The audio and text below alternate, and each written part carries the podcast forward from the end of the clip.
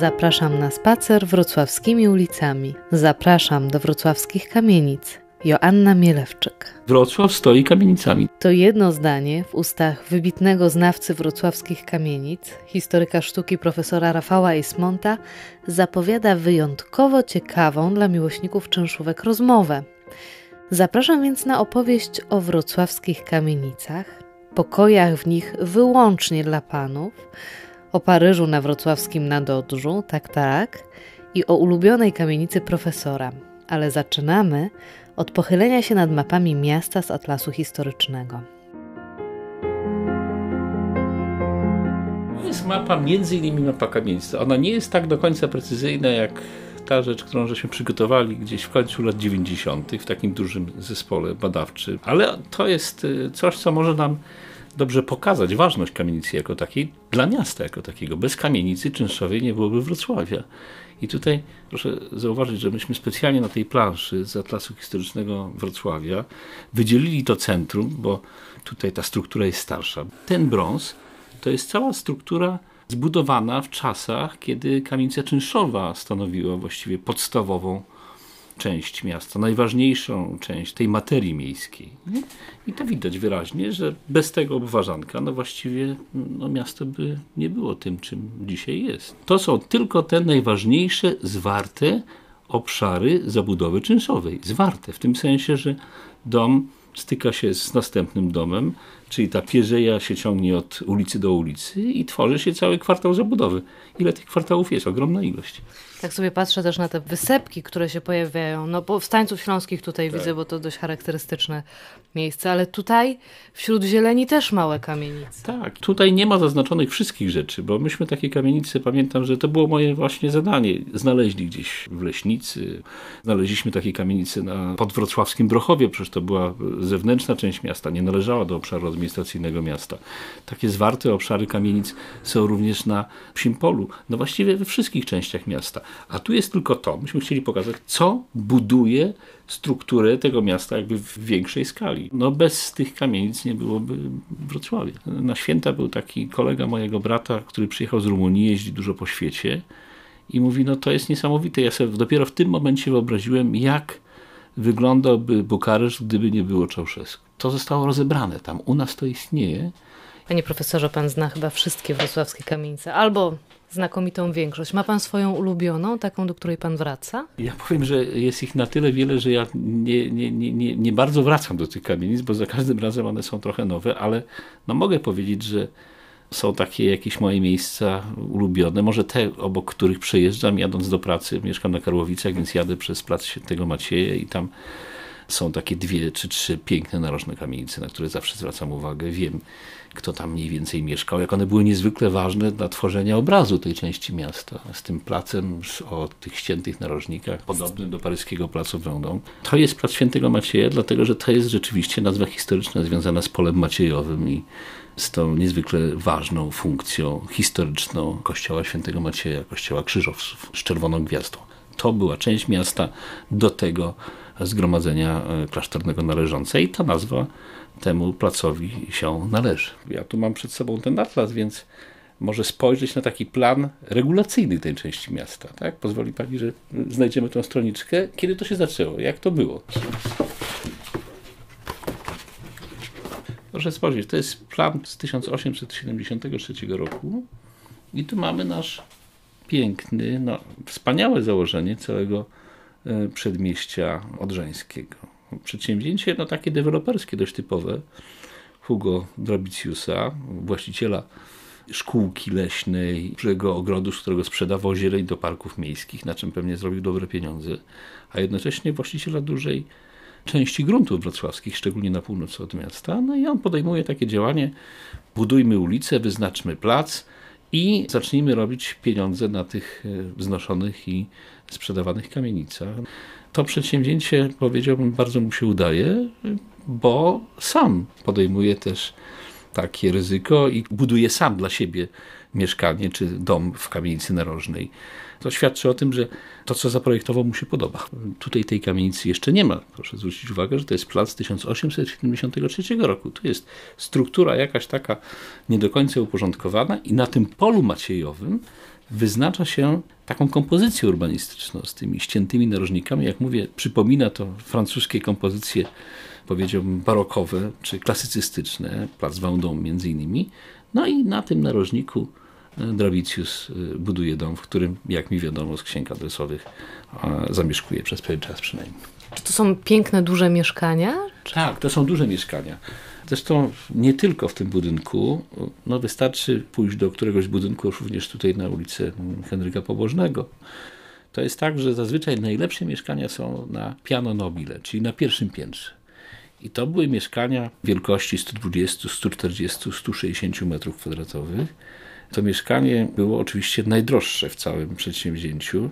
Wiemy też to z różnych materiałów archiwalnych, że na takie mieszkanie właściwie stać było no, jakiegoś przedsiębiorcę, urzędnika przynajmniej średniej, średniej rangi. Rzemieślnik mieszkał piętro wyżej albo w mieszkaniu w bocznym skrzydle kamienicy, a taki robotnik dniówkowy no, musiał mm, się jakby usatysfakcjonować tym mieszkaniem w oficynie. Tych oficyn też było sporo. Dzisiaj już ich nie ma, ale wiedzmy o tym, że ta zabudowa była niezwykle intensywna. No dlaczego? Dlatego, że to było deweloperstwo. Na tym miano zarobić. I zarabiano częściej na sprzedaży, czy częściej na wynajmowaniu? To była taka dość schodkowa, skomplikowana struktura. Wyznaczano ulice. Trzeba było załatwić w Radzie Miejskiej, żeby zgodzono się na wyznaczenie tych ulic. Potem budowano dom, potem na ten dom brano następny kredyt. Kredyt był tym większy, im ten dom wyglądał bardziej okazale, w związku z tym te wszystkie zdobienia, one są powodowane kwestiami finansowymi po to te dekoracje tam się pojawiały, że przychodzi urzędnik, stwierdzał, ten dom wygląda na wiele warty, w związku z tym na ten dom daje tyle kredytu i za ten kredyt można było znowu rozpocząć następną budowę. I tak dalej, i tak dalej. A ponieważ to nie było tak, że e, ci, którzy te domy wznosili, w nich mieszkali, to jest oczywiste, no to był taki tak zwany wójt obciążony długiem, którego z kolei obowiązkiem było ściąganie czynszów od mieszkańców. I oblicza się, że te czynsze ściągane skutecznie, a od pewnego momentu w Prusach było takie bardzo ostre prawo. Właściwie po dwóch tygodniach można było kogoś z mieszkania wyrzucić, jeżeli on nie płacił tego czynszu, więc e, zysk był raczej pewien. Nawet udawało się pewne zyski temu e, obciążonemu tak zwanemu wójtowi e, z tego mieszkania generować. I tak dalej, i tak dalej. Następny kredyt hipoteczny, następny dom. W związku z tym ta budowa powstawała w sposób no niezwykle, niezwykle dynamiczny. No są takie obliczenia, może berlińskie, a wrocławskich nie znam. Czynsz za takie mieszkanie właśnie na kondygnacji bardziej eleganckiej, na pierwszym, na drugim piętrze, jeżeli zarobki powiedzmy wykwalifikowanego rzemieślnika, czy takiej osoby ustawionej na średnim stopniu drabiny społecznej, powiedzmy w tej wielkiej klasie urzędniczej, bo przecież to była wielka klasa urzędnicza w, w Niemczech, to było jakieś 1300 marek rocznie, to takie mieszkanie kosztowało 400, 500 marek, czyli połowę dochodu, nawet tego dobrego dochodu, trzeba było na te mieszkanie zużyć. A ponieważ trudno zużywać więcej pieniędzy niż połowę na, na mieszkanie. W związku z tym można sobie wyobrazić, że robotnik niewykwalifikowany, zarabiający powiedzmy 400 czy 500 marek rocznie, jego było stać na mieszkanie za 150, za 180 marek i to już było mieszkanie w oficynie. Nie? Czy te mieszkania w okolicach Placu Świętego Macieja, które dzisiaj no nie świadczą tak mocno o tej swojej świetności. One miały udogodnienia, miały coś w sobie takiego, co miały mieszkańców przyciągnąć. Wyobrażam sobie, że te na pierwszym piętrze to przynajmniej toalety w mieszkaniach. To nie do końca. To nie tak. Myśmy stwierdzili, badając projekty tych kamienic, że toalety w mieszkaniach, takie powiedziałbym spełniające przynajmniej część naszych standardów, to one się dopiero pojawiły na pewnych ulicach tylko, w elegancznych miejscach, właśnie gdzieś tam na Hubach, w tych pięknych kamienicach przy ulicy Chubskiej, w pierwszych latach XX wieku. Dopiero w pierwszych latach XX wieku. Proszę sobie wyobrażać, że nawet w tych najeleganczych kamienicach, e, tu w okolicach Placu Świętego Macieja, w 80., 90. jeszcze latach XIX wieku, toalety były najpierw na podwórkach i dopiero montowano jakieś urządzenia toaletowe na półpiętrach w procesie jakiejś przebudowy tych domów w latach 90. wieku XIX. Więc naprawdę powiedziałbym, to były takie mieszkania i domy trochę na pokaz. Te urządzenia były z naszego punktu widzenia marniutkie. Każde nasze urządzenie, powiedzmy, łazienkowe, nawet w bloku, nazwane byłoby w początku XX wieku salonem łazienkowym. Proszę sobie wyobrazić, że no jak się liczy jakąś powierzchnię tych łazienek w stosunku do powierzchni mieszkań na początku XX wieku, na początku jeszcze XX wieku, to jest dość przerażające. Mamy mieszkanie 140-metrowe i mamy 8-metrową łazienkę. Tak? Więc można sobie wyobrazić, tam jest napisany pokój babci czy tam matrony, gabinet ojca, sypialnia, kuchnia, pokój jeden dla dzieci, drugi pokój dla dzieci, czyli tych osób tam jest w mieszkaniu pewnie 6 czy 8. No nic dziwnego, skoro to ma 140 czy 160 metrów, to przecież całkiem znośne warunki, a do tego jest jedno oczko i nawet nie ma takiej łazienki do mycia się, tylko jest w kuchni no, miska. Muszę zapytać się o coś bardzo feministycznego, dlaczego tak było, że nie było pokoi dla pani. Natomiast dla panów chyba w każdej kamienicy, jak się patrzy na te stare plany mieszkań. No tak było. No cóż ja mogę powiedzieć? Tak niestety było. Czasami w niektórych już takich zupełnie wyjątkowych willach chyba pojawiały się jakieś buduary czy toalety, raczej przy sypialni. Natomiast w wypadku tych rodzin mieszczańskich to było zbliżone do, do naszego współczesnego życia i w związku z tym był, była wspólna sypialnia był oczywiście gabinet pana, to było zupełnie oczywiste. Nawet jak nie było takiej potrzeby, to pan musiał mieć to miejsce, gdzie czytał gazety, popijał goniaczek czy jakąś wódkę. Natomiast e, pani zazwyczaj nie miała osobnego pokoju. To jest fakt. Jeżeli chodzi o dodatkowe rzeczy, które pewnie się pojawiały częściej niż w naszym współczesnym życiu, to były pokoje dla służby. Malutkie pokoje dla służby. Natomiast ja nie znam Wrocławia, no chyba, że ktoś mnie wyprowadzi z błędu, tego, co znamy powszechnie na przykład z Paryża, czyli chambre de bonne, pokój dla bony, czyli pokój dla pomocy domowej, dla młodej kobiety, czasami ze wsi, która zajmuje się dziećmi. Plus osobne schody. Schody usytuowane z tyłu, którymi się wchodziło do tych pomieszczeń przeznaczonych dla służby. Ja takie schody znam nawet z Kalisza, a we Wrocławiu jeden jest może taki przykład. Kamienica kamienicy. Saksów. Tak, to jest jedyny przykład. Z tym, że to wykracza poza normy kamienicy. To trudno powiedzieć, że to jest kamienica, to jest pałac czynszowy, prawda? Albo nawet nie czynszowy, no pałac miejski.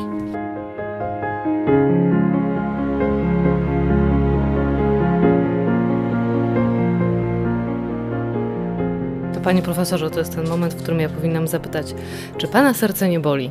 I tak i nie, to znaczy ten temat ja obserwuję w sposób ciągły. Moje pierwsze zainteresowania kamienicami czynszowymi to właściwie połowa niemal lat 80. Jeszcze na studiach. Zacząłem robić studia urbanistyczne i do różnych miast i zauważałem, że te kamienice czynszowe są niezwykle ważne. Pamiętam takie duże studium Legnicy, to był koniec lat 90. E, Legnica, podobnie jak Wrocław, jest otoczona, średniowieczne centrum jest otoczone tą strukturą kamienic czynszowych i pomyślałem sobie, no to jest niezwykle ważne, trzeba by o tym pomyśleć i trzeba by się zastanowić nad tym, co z tym się ma w przyszłości dziać. To jest niezwykle ważne. No i pojechałem do Berlina oglądać te kamienice, które jeszcze pamiętałem z czasów studiów i zobaczyłem, że one są wszystkie całkiem źle utrzymane, one, one kwitną. Zacząłem na ten temat czytać. Okazało się, że to były takie przedsięwzięcia, które są dokładnie identyczne z tym, co my teraz zaczęliśmy robić. Czyli no, jestem nieszczęśliwy, że tak późno, że tak wiele czasu straciliśmy, ale trochę jestem zadowolony z tego, że wchodzimy do właściwej rzeki. Jeżeli się zwykle myśli o tym, że czas płynie zbyt szybko, to ja uważam, że w tym względzie ten czas płynie zbyt wolno. Pamiętam, że taką, mówi się po niemiecku, Studienreise, czyli wyprawę studyjną odbyłem dokładnie w tym momencie, kiedy burzono mur berliński. Także to było z, z kilku powodów niezwykłe przeżycie. Chodziłem po tych podwórzach, oglądałem fasadę, starałem się zaglądać do tych klatek czy do sieni, starałem się zorientować, czy te kamienice są takie, jakie były w momencie powstawania, czy coś nowego się tam dodaje, czy je się o coś uzupełnia, czy one są modernizowane. Interesowały mnie te konteksty, te związki między starą architekturą i nową architekturą. Przecież to był ten czas, kiedy powstawały plomby we Wrocławiu, a tamten proces trwał już lat kilkanaście, więc to też porównywałem. I e, myślałem sobie o tym, w jaki sposób ten proces przełożyć, ponieważ wiedziałem od samego początku, że inspiracja w momencie powstawania tych kamienic szła prosto z Berlina i pomyślałem sobie, tak, no dobrze, inspiracja w tym momencie, kiedy te kamienice się odbudowuje, też powinna pójść z Berlina. Tak trochę jest, ale to trwa bardzo długo. Przecież to było 30 lat temu. Co my teraz powinniśmy wziąć z Berlina? Ludzi, którzy mają energię, którzy chcą rewitalizować, którzy chcą dbać o przeszłość? Powiem rzecz bardzo niepopularną, ale to nie będzie sympatyczne. Ja myślę, że pani powiedziała ludzi i tak jest. To jest zasadnicza sprawa. No, jakieś zmiany w tym społeczeństwie niekorzystne zaszły przez całe lata tego siermiężnego socjalizmu i, i komunizmu, czy pseudosocjalizmu i pseudokomunizmu. Społeczeństwo zostało zepsute. Dalej nastąpiły zmiany wynikające ze zmiany granic, polegające też na no, takim zjawisku, że w tych kamienicach przez długie lata mieszkali ludzie, którzy w ogóle tej struktury nie czuli. Oni byli z zupełnie innej części świata i zupełnie innych domów. Oni się nie czuli do końca dobrze. Nie wszyscy, ale bardzo duża ich część. Natomiast muszę powiedzieć, że jest bardzo wiele procesów korzystnych. Ta świadomość wartości tej kamienicy wzrasta. Powiedziałem o ludziach. Ludzie jeżdżą, te kontakty są, ale ja myślę, że jednak nie uczymy się tak bardzo szybko, jeżeli chodzi o kwestie utrzymania estetyki, jakichś standardów współżycia społecznego. To, co mnie uderzyło w kamienicach. To, czego jeszcze u nas nie ma, wyraźnie się czuje społeczności poszczególnych kamienic w Niemczech, poszczególnych klatek schodowych. To, że widzimy tam na klatce schodowej przelepione listy lokatorów, którzy albo te klatki sprzątają, albo jakby dyżurują, albo no wzajemnie mm, się pilnują, jeżeli chodzi o utrzymanie tego porządku. No wszyscy są jakby gospodarzami. Ile to pokoleń? To już jest trzecie czy czwarte pokolenie. Nie do końca uważam, jesteśmy gospodarzami na tych ziemiach. I to jest dla mnie w jakimś sensie przykre. No tak, ale jesteśmy trzecim pokoleniem. Pierwsze było niezwykle obciążone przeszłością tak. i też polityką, która pojawiła się we Wrocławiu po wojnie, zresztą we wszystkich polskich miastach. A Wrocław był szczególnym miastem, bo pełna wymiana. Tak. Pełna prawie wymiana, prawda?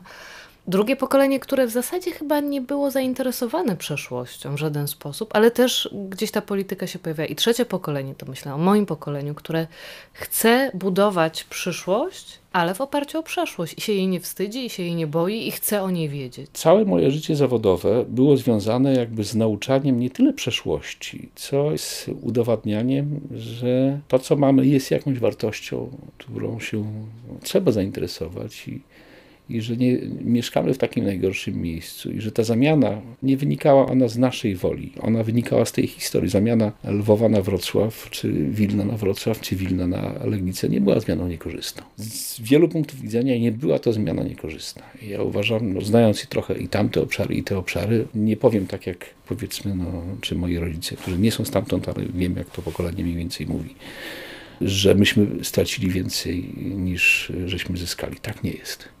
Tak nie jest. Ale tego jakoś do końca jeszcze żeśmy nie zrozumieli. Mówi Pani o trzecim pokoleniu, to rzeczywiście to trzecie pokolenie zaczyna to czuć, ale ileż nastąpiło w międzyczasie tych niekorzystnych procesów. Pierwsze pokolenie, słusznie Pani powiedziała, to było pokolenie niezwykle obciążone. To byli ci ludzie, którzy cieszyli się, że przeżyli. Drugie pokolenie było obciążone tym fałszywym obrazem modernizacji, czyli blokiem, plastikiem, jakąś taką pozorną nowoczesnością, która była na ogół tandetą. No, dziwi mnie to, że jest takie zainteresowanie tym okresem, bo ja ten okres znam zbyt dobrze i nie uważam, żeby on był okresem jakimś szczytnym z punktu widzenia cywilizacyjnego czy kulturowego. Poza oczywiście kulturą wyższą, mówię o życiu codziennym. I trzecie pokolenie, które trochę jest takim rozkroku, bo trzecie pokolenie, to znaczy pani pokolenie, to jest pokolenie ludzi, którzy już znają świat tak nie mogą się do końca zdecydować, będzie lepiej być tutaj, czy będzie lepiej być tam i czy warto inwestować, skoro można zyskać wszystko wszędzie, jeżeli się tylko chce. Przecież to są całe miliony ludzi, którzy całkiem nieźle się znajdują w zupełnie innych miejscach. Nie jest jeszcze ten moment, kiedy my się czujemy do końca u siebie. Ja to obserwuję, no, czy słyszę o tym od młodych ludzi. Cały czas jest to taka, taka niepewność wynikająca z tego, że możemy dostać zdecydowanie więcej gdzieś tam, nawet nie tak do końca daleko. A to, co jest tutaj, jest fajne, ale boimy się, że nie jest to pewne. To się może wszystko razem zawalić i jakieś powody ku temu są. A obserwuje się to właśnie bardzo dobrze, jeżeli chodzi o te kamienice. Proszę zwrócić uwagę, że my remontujemy poszczególne domy, malujemy je zewnętrznie. To są zmiany powierzchowne. To nie są jeszcze zmiany głębokie. W naszej rozmowie pojawia się Berlin zupełnie nieprzypadkowo. Są w Berlinie wrocławskie kamienice, albo we Wrocławiu takie jak w Berlinie? Te, te związki są bardzo mocne. Oczywiście Prusy były państwem centralistycznym. No, była centralna rządowa Baudeputacjon, czyli inaczej Ministerstwo Budownictwa. Były oczywiście wspólne władze e, finansowe były jakby wspólne zarządzenia dotyczące planowania przestrzennego. Prawa budowlane były tworzone dla poszczególnych miast, bo Wrocław miał indywidualnie prawo budowlane no, tworzone od samego początku XVII wieku. Można nawet poczytać sobie to prawo, bo ono było publikowane potem na początku wieku XX. To prawo dotyczyło zarówno mm, spraw związanych z bezpieczeństwem, kwestiami przeciwpożarowymi itd., tak ale również estetyki, czyli szerokości ulic, wysokości budynków na ulicach. No generalnie rzecz biorąc, budynki nie mogły być wyższe niż szerokość ulicy. Tak? Więc to była taka przynajmniej zasada. Chodziło o światło. O słońce. Tak, chodziło o tak zwaną linijkę słońca, dzisiaj tak się nazywa. Mówiło się o tym, ile ten ornament bogaty, na który naciągano tych bankierów, on może się oddalać od fasady jak on może być plastyczny. To wszystko było określone prawem budowlanym, bardzo precyzyjnie. I to prawo było ponawiane od czasu do czasu. Trzeba powiedzieć, że w Berlinie tych kamienic się w kilku dzielnicach zachowało się bardzo wiele. Ja bym wymienił takie dwie dzielnice, które są takim symbolem jakby architektury kamienicznej czy budownictwa kamienicznego. To jest Kreuzberg w Berlinie Zachodnim dawnym, bo ten podział jakoś mi cały czas tkwi w świadomości i w Berlinie Wschodnim Prenzlauer Berg.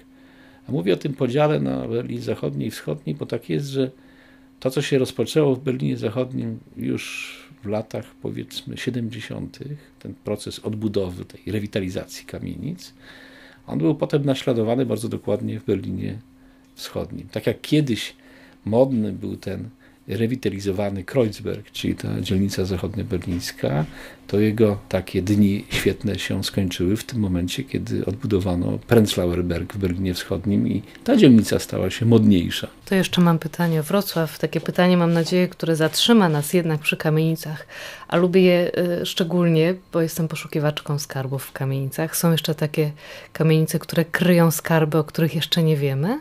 O, na pewno. Na pewno, wie Pani, powiem o takich rzeczach, które może Pani znaleźć na pewno w bardzo wielu mieszkaniach. To są piece. Co prawda bardzo wiele tych pieców zostało zniszczonych w latach 60., wymienionych na bardzo nędzne. Pani pewnie rozmawiała o tym z mieszkańcami, ale w niektórych miejscach lokatorzy nie zgadzali się na wymianę tych pieców i one są. To są wspaniałe drzwi, to są czasami właśnie te wspaniałe obramienia rzeźbione, jakieś detale, klamki w ogromnej ilości kabin są stiuki, dekoracje stiukowe sieni. Czasami pod tymi nędznymi farbami emulsyjnymi albo może i lepiej klejowymi są, są malatury, jest malarstwo, to wiem na pewno. Piękne klatki schodowe. Mamy wspaniałe schody z kutymi podstawnicami, świetnymi balustradami, bardzo różne takie elementy spotyka się w takim domu, o którym byśmy nie mogli przypuszczać, że takie wspaniałe wnętrza on kryje. Mamy oddrapaną zupełnie elewację, a w środku świetne rzeczy.